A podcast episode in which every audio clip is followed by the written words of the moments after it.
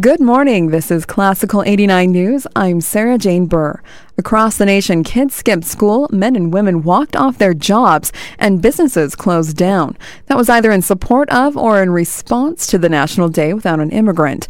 Now, millions of Latinos returned to work today, the day after the national boycott, and there are some indicators that immigrants and their supporters did have an economic impact in some communities across the nation.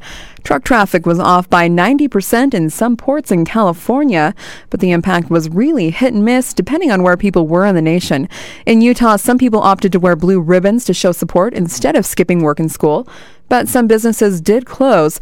The Provo Daily Herald says the popular Cafe Rio restaurants in Provo and American Fork closed Monday because of the boycott, though five of its restaurants around the state were open, including the one in Layton.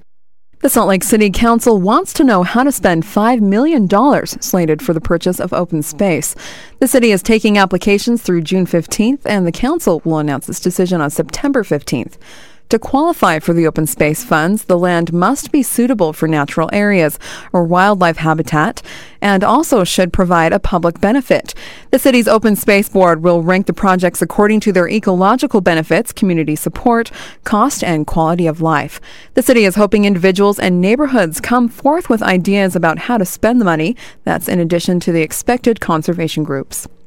Real Salt Lake recently celebrated selling its 6,000th season ticket, but that's actually 2,000 tickets lower than expected for 2006.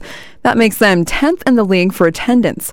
The Salt Lake Tribune says RSL anticipates selling more than 8,000 tickets next year and more than 10,000 in 2008.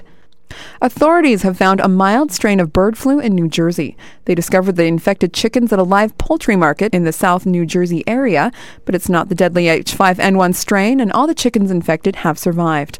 U.S. Deputy Secretary of State Robert Zoellick is meeting with African Union mediators and delegates from the warring parties in Sudan. Thousands turned out for a rally to save Darfur in Washington, D.C. on Sunday. President Bush also contacted the Sudanese leader over the growing U.S. concern for the conflict. The three year war has led to the deaths of at least 180,000 people and the displacement of more than 2 million citizens. Warring factions have till midnight tonight to reach a peace deal. It's a nice and sunny day today. Highs will be in the upper 60s. It's currently 52 degrees in Salt Lake, 54 for Provo, and 50 degrees in Ogden. The time is 8:34 for Classical 89 News. I'm Sarah Jane Burr.